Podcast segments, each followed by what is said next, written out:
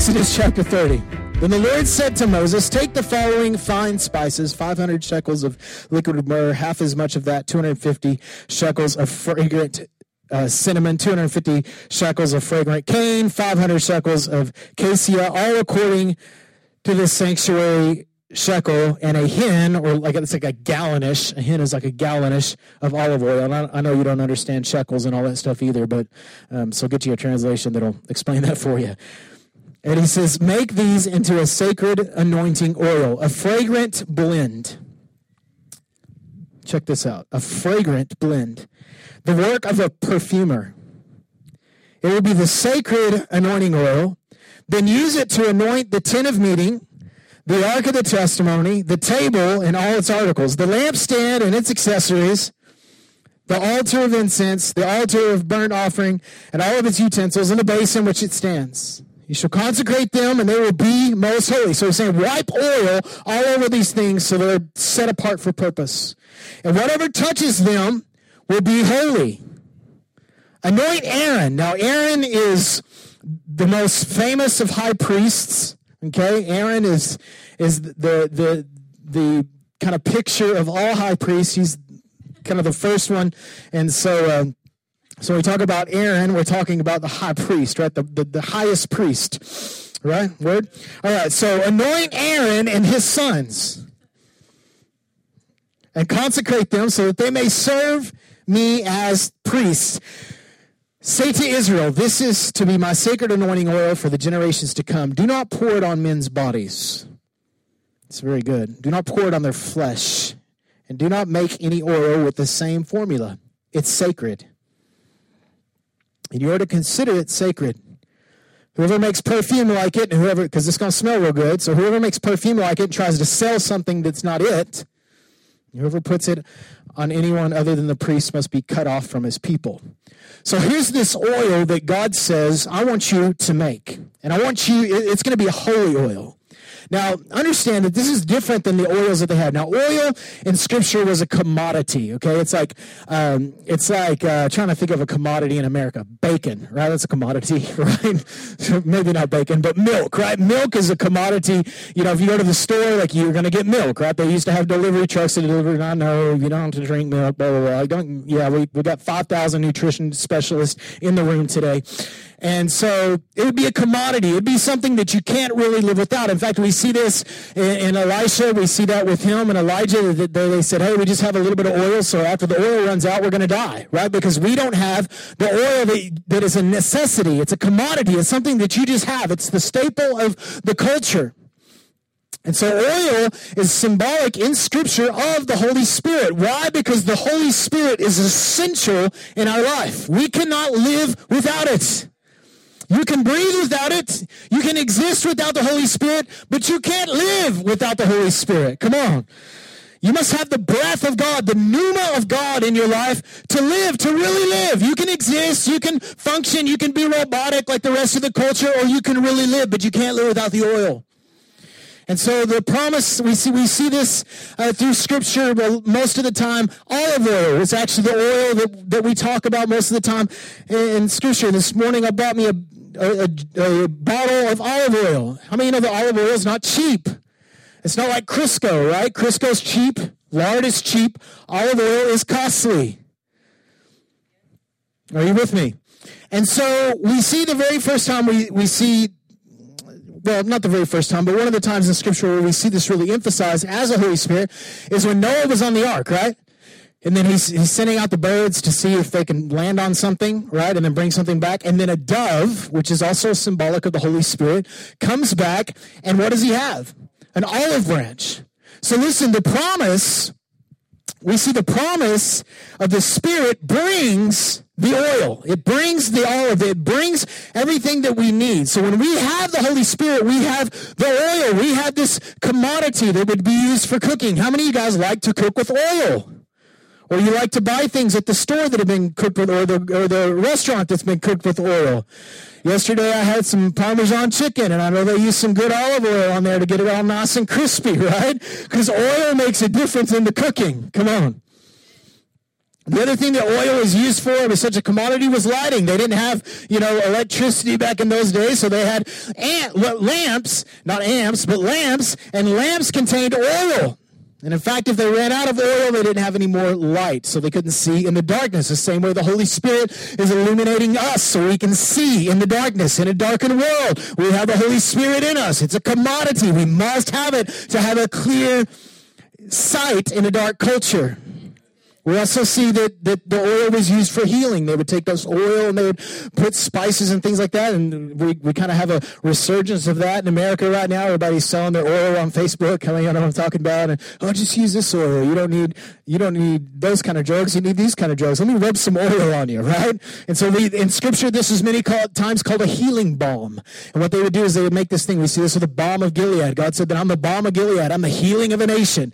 And so many times, even when it says in James, to anoint them with, with oil, it's not just talking about anointing oil. It's actually talking about a medicated oil. It was be like, okay, let's take some ibuprofen and pray. Right? So this is what he says in the book of James. And that's been debated among theologians, but most would agree, at least serious theologians would agree that that's what that was. Um, but one of the things also about oil is oil helps things flow smoothly, right? Have you guys ever ran out of oil in your vehicle? Anybody? Now, I've never ran out of oil in my vehicle, but I heard what happens when it does. The engine locks up. And some of us, I feel like our engine has locked up because we don't have any oil in us. Come on, are you with me? The oil makes everything smoother. You got you got a, a, a noisy sound on the hinges of your door. Your door is squeaking. Put a little oil on it, right? Put a little WD-40 on it. Put something on there to make it function smoother. And this is what the Holy Ghost does in our life. He makes us function smoothly. And without the Holy Ghost, you're just kind of functioning, cranky, kind of stiff and robotic. But when you bring the oil, it adds a flow to your life. So many, com- many, many, many common purposes for this. Now, this oil, if you're talking about here in Scripture, was a specific oil. It wasn't to be used for anything else. In fact, we see here, he, God said, do not use this oil. In fact, if you use this oil for anything else, if you go and try to make money on this oil, then you're going to be cut off. You're, you're not going to be part of this house anymore. You should be cut off. God said this is a specific oil. Why? Because the oil that it's talking about here, the anointing oil, was, was for setting things apart for specific purposes. Everything in the temple was just an item until they smeared the oil on it. Then it became a holy item. And you were just a human until God smeared his oil on you and then you became a holy human. You're not a sinner saved by grace. You were a sinner who has been saved by grace. Now you're a saint because you've been smeared with the oil. Don't call yourself unholy. Don't call yourself a sinner. No, no, no, no. You are holy by the stamp of the Holy Spirit on your life, by God's approval on you because God has smeared his oil on you. He said, you're mine. So quit, I'm just a sinner, just such a rotten, wicked sinner, just saved by grace. Get rid of your false humility. And recognize that God has put his oil on you and made and consecrated you and made you holy for him. You belong to him. You are for his purposes. And we're going to talk a little bit about that today. Let's talk about oil. I think we got some pictures. Thank God that we got this fixed or we would be in trouble this morning. Um, I got a couple of pictures uh, for you guys. Now, the first thing about oil is oil is produced by process. Everybody say produced by process. So you don't you you don't go to a, an, an olive oil tree, do you? Then we got some some pictures. We got a picture of an olive tree there.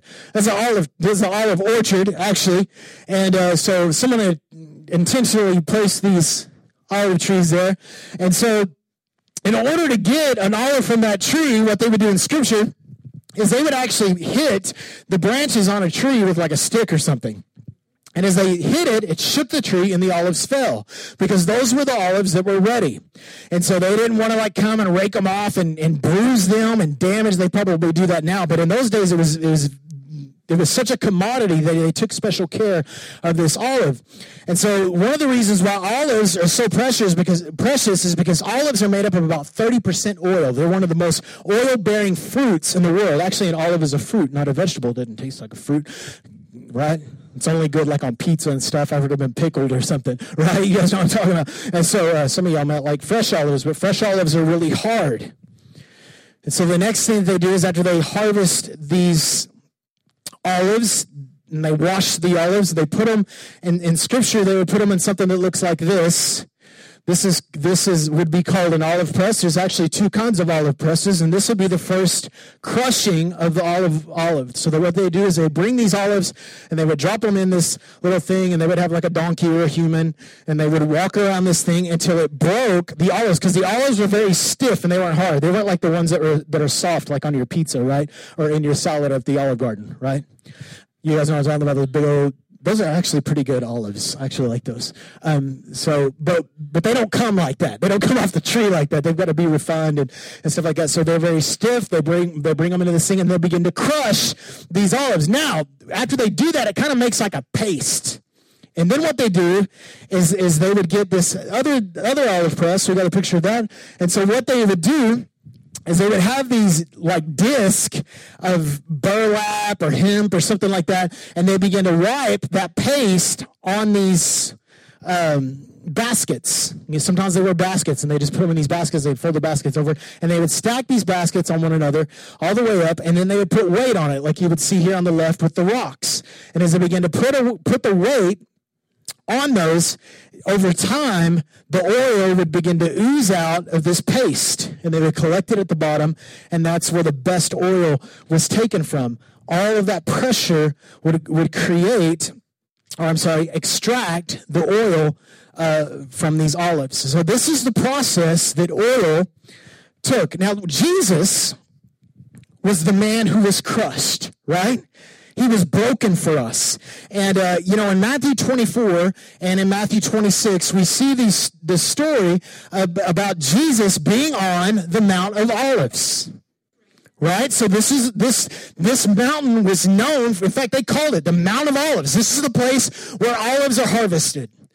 So every season, this is probably a beautiful place because Jesus spent a lot of time there. And we see in Matthew uh, 24, he told his disciples, he said, listen, he's like, this is about to happen this week. They're going to kill me, all this kind of stuff. They were freaking out. No, Jesus, no.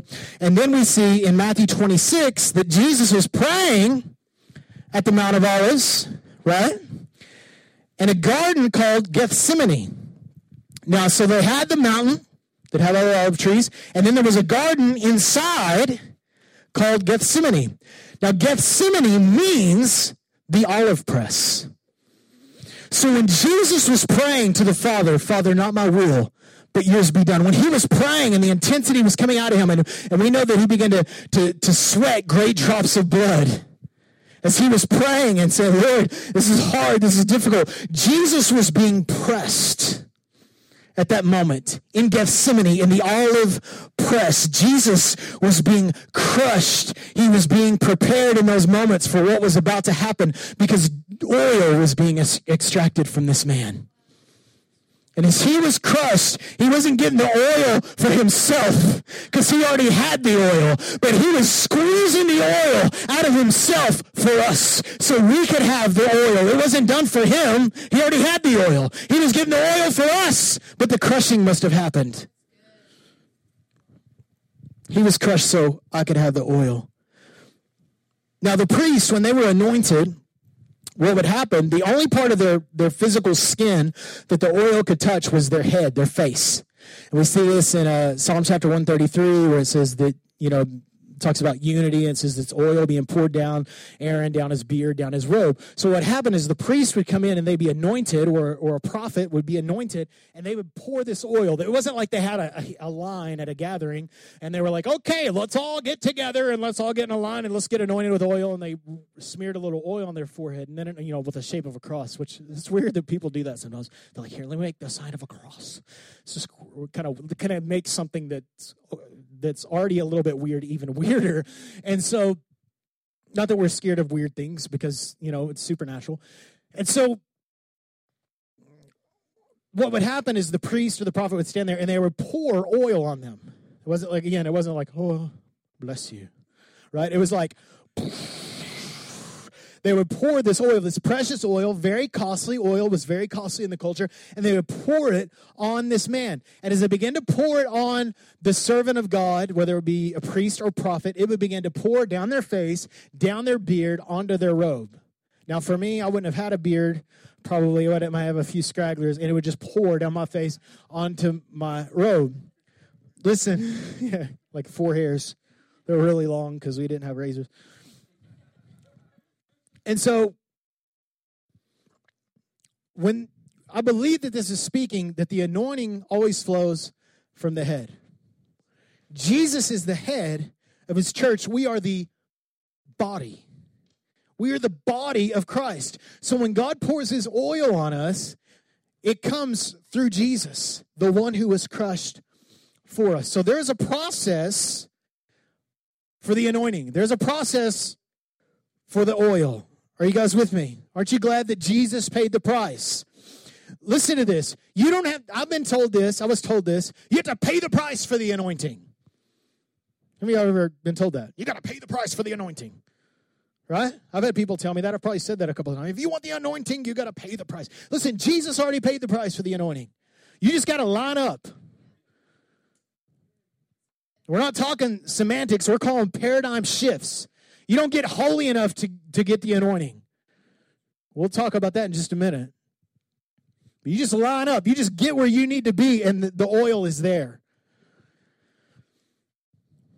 The second thing about the oil is that it was applied for a purpose. Everybody say applied for a purpose. So it's produced by a pro, uh, process. It's applied for a purpose. Listen, the, the word anoint in the Old Testament, here goes my, uh, I told you, told you guys a few weeks ago that I'm quadrilingual. Right? I speak English, kind of, Spanish a, little, a lot less than that, and then a little bit of Hebrew and Greek whenever I have a lexicon in front of me. So the Hebrew word is mashach. You like that? Mashach, because that's how a good Hebrew boy would say it. And then the word in Greek is cryo or cryo, which means they both mean the same thing to smear or rub with oil. So the word anoint means to smear, right? So if you had a food fight and someone smeared ketchup all over your face, they anointed you with ketchup, right? You guys all right? to smear or rub with oil by implication, to consecrate for office or religious service. Listen, when something was anointed, it was anointed for a reason. It wasn't just anointed so someone could have goosebumps. It was anointed because there, there was this, this person or this thing in the tabernacle, this object, whether it be human or non human, was being anointed for a purpose. It was set apart. It was saying, This is reserved for this and this alone. So when God anointed you with the Holy Spirit, you're anointed for purpose. Now listen, Christ, the name Christ means the anointed one. That's where we get that word cryo, cryo in the Greek. Jesus is the anointed one. However, we are Christians. He is the anointed one, capital O. We are the anointed ones, lowercase o, right? So, because we follow Jesus, we have also had this smearing on our lives for a purpose. God called you for a purpose. Now, we see this, Luke chapter 4 says this it says when jesus when he came to the village of nazareth his boyhood home interesting that jesus goes back to his roots to tell people what he's here for this is why i was born this is where i was born and i'm about to show you why i was born he went as usual which tells us he went there often to the synagogue on the sabbath and stood up to read the scriptures the scroll of isaiah the prophet was handed to him now, I, I don't, according to this uh, reference here, I'm not sure that if Jesus asked for it or if this is just the one that they handed him, but it says he unrolled the scroll and found the place where it was written Isaiah. The Spirit of the Lord is upon me. The Spirit of the Lord has been smeared on me. I am anointed. For he has anointed me, are you with me? To bring good news to the poor. Now, what's good news to a poor person? right? Right? Now understand that poor is not a, a is not an economical status. Poor is a mentality. I know people that have made a lot more money than I'll ever make, that are a lot more poor than I am. Richness is measured in generosity, not how much money's in your bank account. All right. So he sent me to bring good news to the poor. He sent me to proclaim that captives will be released. Those that are in bondage would be free. That the blind would see. I believe that this is spiritual blindness and physical blindness. That the oppressed, some of you are dealing with oppressions. By oppressions, we can mean depressions. We can mean issues that oppress you, things, struggles that you have in your life. Come on, are you with me? Psychological issues, things that oppress you, things that weigh you down, things that control you or would tend to control you will be set free. At that time, the Lord's, the, the Lord's favor has come. Then he rolled up the scroll, handed it back to the attendant, and sat down. Now, I love this because when God sits down, it means that's all I got to say about that. Right? That's what it, that's why it says after God created the heavens and the earth, on the seventh day he rested. When Jesus ascended, it said he sat down. His work was finished. His work was finished, yours isn't. He, our work started when his work finished. Right? You don't work for salvation, you work from it. Okay? So he rolls up the scroll and sits down. And I mean, they're like, says this all eyes in the synagogue looked at him intently. Did he just do that? Did he just pull the Messiah card? Right? What is he saying?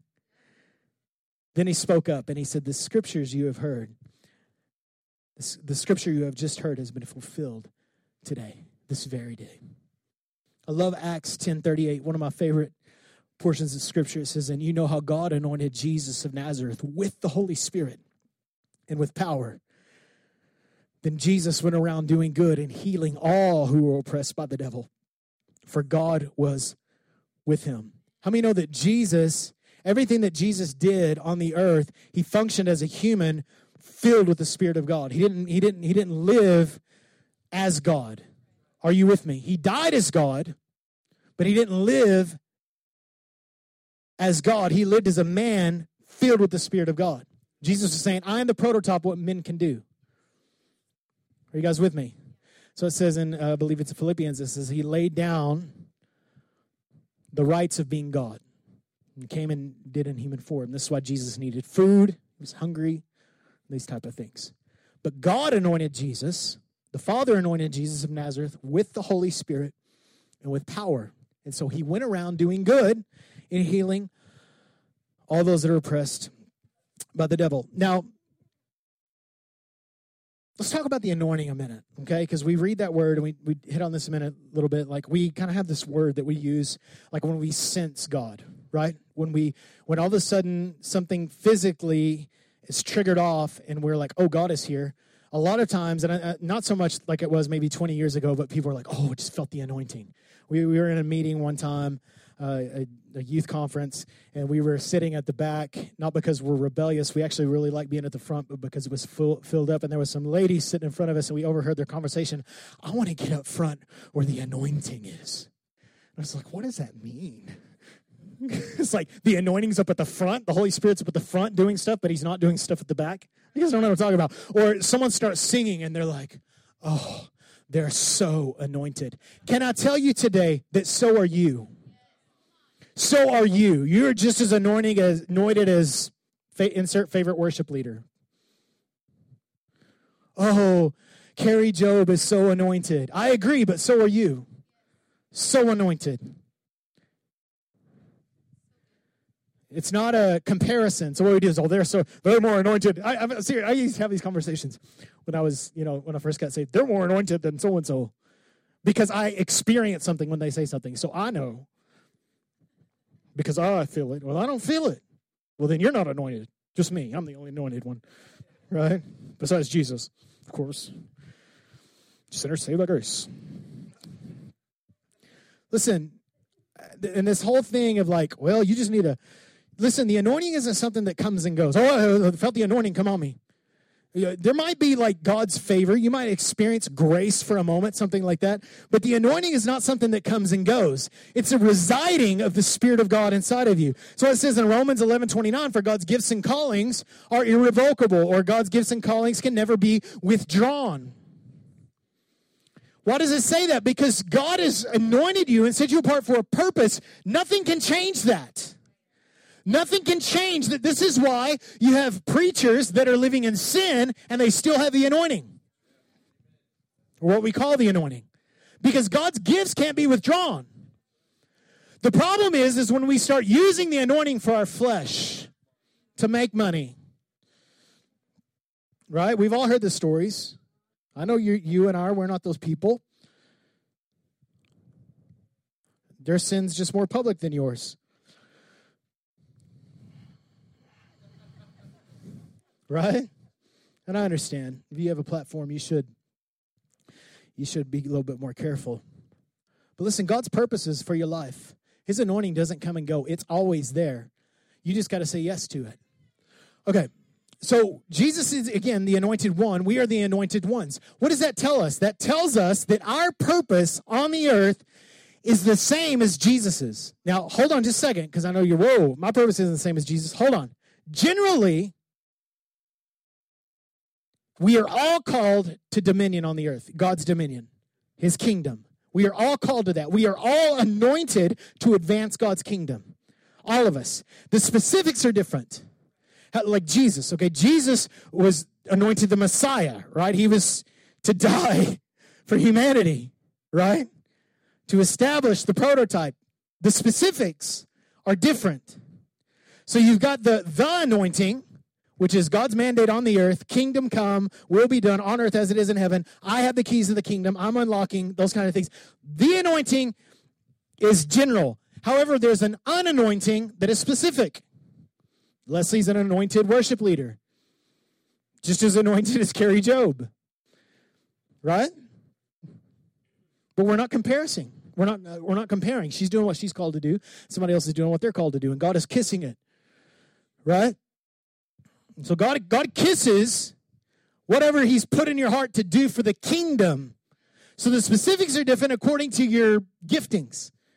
And don't think because you're not born that way doesn't mean you're not called to it. Because we like to do that. Like we like to give ourselves, I'm just that way. God, God created me that way to do this. I think God gets a lot more glory when you're not good at it and God calls you to do it and you get really good at it. Come on. That's called favor. Come on. All right. So this is what Jesus said. He said, Anyone will do the same works I've done and even greater works because I'm going to the Father. Again, we will do some of the same things that Jesus has done. Why? Because we have this we carry the same anointing. The same spirit that was smeared on Jesus to bind up the brokenhearted. The same spirit that was upon Jesus to lay hands on the sick and recover. The same thing that the disciples did. We will do the same things that Jesus did. Even greater. There's more of us. Romans 8, the Spirit of God who raised Jesus from the dead lives in you. So that same spirit that was in Jesus on the earth is in you. You have, in, in the general sense, specifically different, but the anointing on you is the anointing that was on Jesus. The same anointing. It's just getting under the headship. Are you all right today? I know it's intense. Intense is good. And then you have, you know, Jesus wasn't like worship leader, right? I mean, he was, but like, not really. Not in 2014. You might be. Jesus wasn't youth minister 2014. You are, right? So those are your specifics. But the mandate is unchanged expand the kingdom. Same anointing. Everybody all right? All right, number three, the anointing, the oil is releases us to be postured in holiness. Listen, one of the things that we see, and we'll, hit on it just again, we, we hit on it in a moment, is that it could not get on their flesh. Why? Because in those days, their flesh was unholy. Just like before you came to Jesus, you you were unholy. So the only thing it could get on besides their head was their clothes because their clothes had already been anointed. So all, the only thing the, the oil could get on were things that were holy. Well, they weren't holy. That's why they had to do all this religious stuff in order to go in before God. They weren't holy. Their hearts were still wicked. However, under the new covenant, prophesied in Joel chapter 28, revealed in Acts chapter 2, it says the Spirit of God will fall upon all flesh. So in the old covenant, the anointing couldn't get on your flesh because you were unholy. Under the new covenant, you were made holy. The anointing doesn't come from you being holy, it makes you holy. So we, we, we've got this doctrine that says, well, if you're more holy, you'll have more anointing. No, no, no. The, you're anointed to be holy. This is what you're anointed for to be holy. You're anointed by the Holy Spirit. So, what do we need to do? What does that mean? What does anoint mean? To set apart, to be smeared with the Spirit, to be set apart. So, are you to be holy? Yes. Are you to be different than the world? Yes. Should heathens hate you? Yes. They should also love you. The world will hate us and they will love us, just like Jesus. If you're friends with sinners and you're not making a difference in your life, then you need to do exactly what Second Corinthians 6 says is to come from among them and be separate. You're anointed. You need to come and be different. You're anointed to be holy. So live accordingly. Live with the purposes of being set apart. Why don't you do those things? Because they're sin? No, it has nothing to do with sin. It's just I'm different. God called me, so I'm going to live different than everybody else. It's not a sin issue. It's a set apart issue. People are going to accuse you and, oh, you're just so weird. Why don't you do that? Because I'm different. Because God anointed me and set me apart to be different. Because I'm not for normal purposes. Second Corinthians chapter 7 again, Second Corinthians 6 is talking about the conduct. He's like, oh, you need to behave yourself sexually, all this kind of stuff because you're the temple of the Holy Spirit. Then he says this in Second Corinthians uh, 7, verse 1 which translators probably should have left it at, the, at 2 Corinthians 6, the last chapter there. But it says this, it says, since we have these promises, what promises? The promises of the indwelling of the Holy Spirit. Dear friends, let us purify ourselves from everything that contaminates body and spirit, perfecting holiness out of reverence for God. So the, listen, the anointing makes you holy. It's God's approval on your life that makes you holy. You're not holy because you're striving or because of your abstaining. You're holy because the Holy Spirit is on your life, because the Spirit of God has been smeared on you. That's what makes you holy. So, will you live like you're holy? Will you live set apart? Or will you be so consumed by the opinions of this age? We are so consumed. Well, we just want to be presentable. We want people to like us. So we'll soften up the gospel. We'll soften up the spirit. We'll kind of put God in a box and say, well, we don't want to tell them about this. Maybe that's what they need to know. They need to experience the power of God. Listen, we're not talking about, when we talk about holiness, that's automatically we think meanness. Bull, bull. That's, that's, that's garbage. It's not meanness. The spirit of prophecy is the testimony of Jesus. Jesus is kind and humble and tender. There was hate in his heart for sin. He hated sin, but he was kind to the sinner. The reason why he hates the sin is because he loves the sinner. That's the reason why God hates sin. That's the reason why we should hate it too. But let us first hate it in our own lives. Instead of love it and cherish it and hide it so nobody knows. And it just stay in a little closet somewhere and you don't ever get any accountability for it, no relationship. You just keep it concealed and you never get free from it because you don't have the brotherhood folks, we've got to get back to this thing called community because the Holy Spirit in you is just as much the Holy Spirit in me. And if we can't be real with our issues, then we are going to deal with these issues on our own.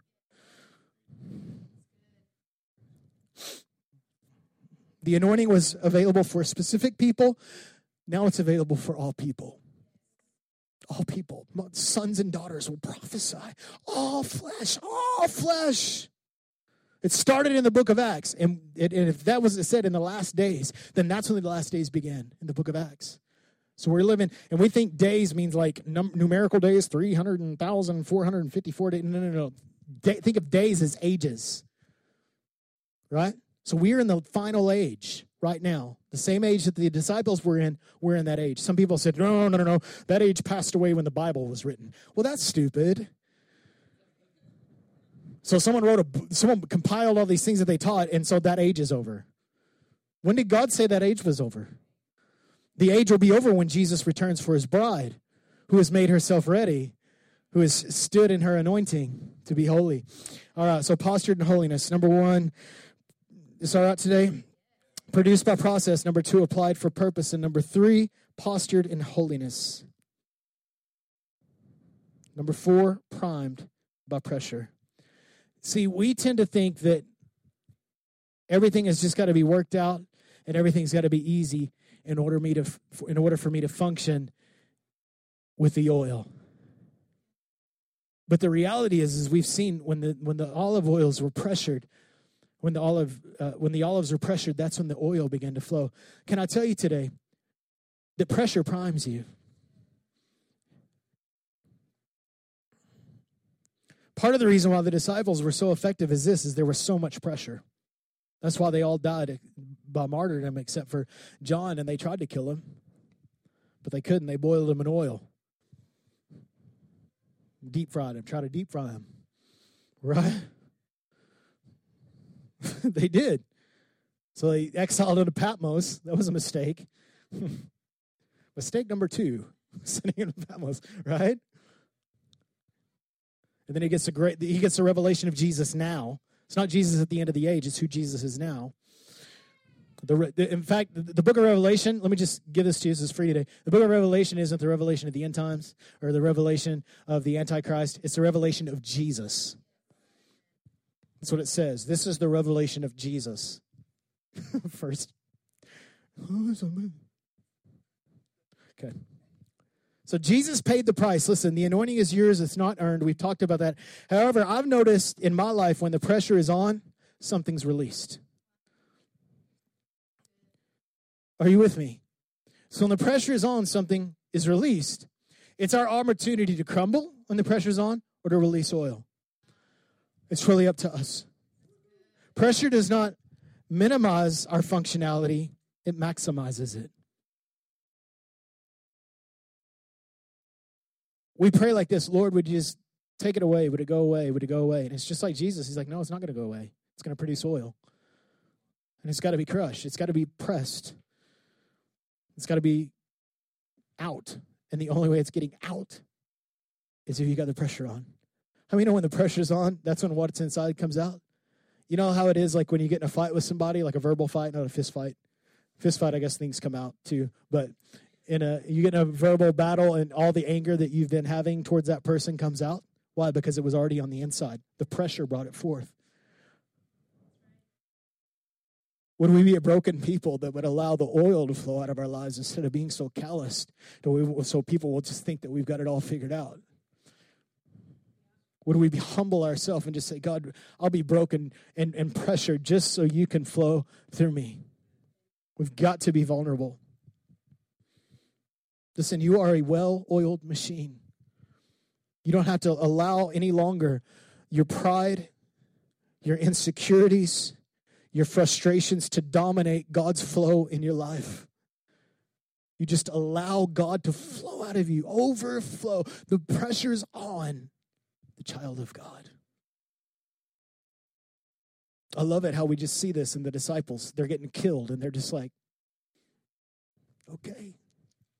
I believe it was Andrew that, if you read Foxe's Book of Martyrs, it said that whenever he was to be crucified, that he saw the cross and he said, Oh, I longed for this day. It said he was delirious with joy and he saw the cross and he said, I've longed for the day that I could die like Jesus died for me. When the pressure's on, would the oil ooze out of our lives? First John, we see, I'm closing with this. If I get some music to bring the anointing, that'd be great.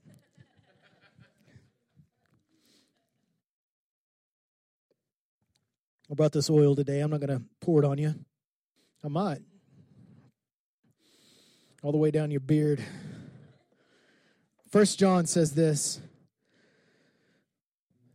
Now, understand that the first John is dealing a lot with false uh, teachers, all this kind of stuff's going around. And so there's a lot of pressure on the church. And uh, so he says this. He says, Listen, I know that it's difficult. I know that, like, the pressure is on, but you were made for this. This is what he says I'm writing these things to you about those who are trying to lead you astray. Again, the pressure was on. As for you, the anointing you received from him remains in you. And you do not need anyone to teach you. Talking about these false, you don't need them to teach you. But his anointing teaches you about all things. Remember, Jesus said the Spirit will lead you into all truth. And as that anointing is real, not counterfeit, just as has been taught to you, remain in Him.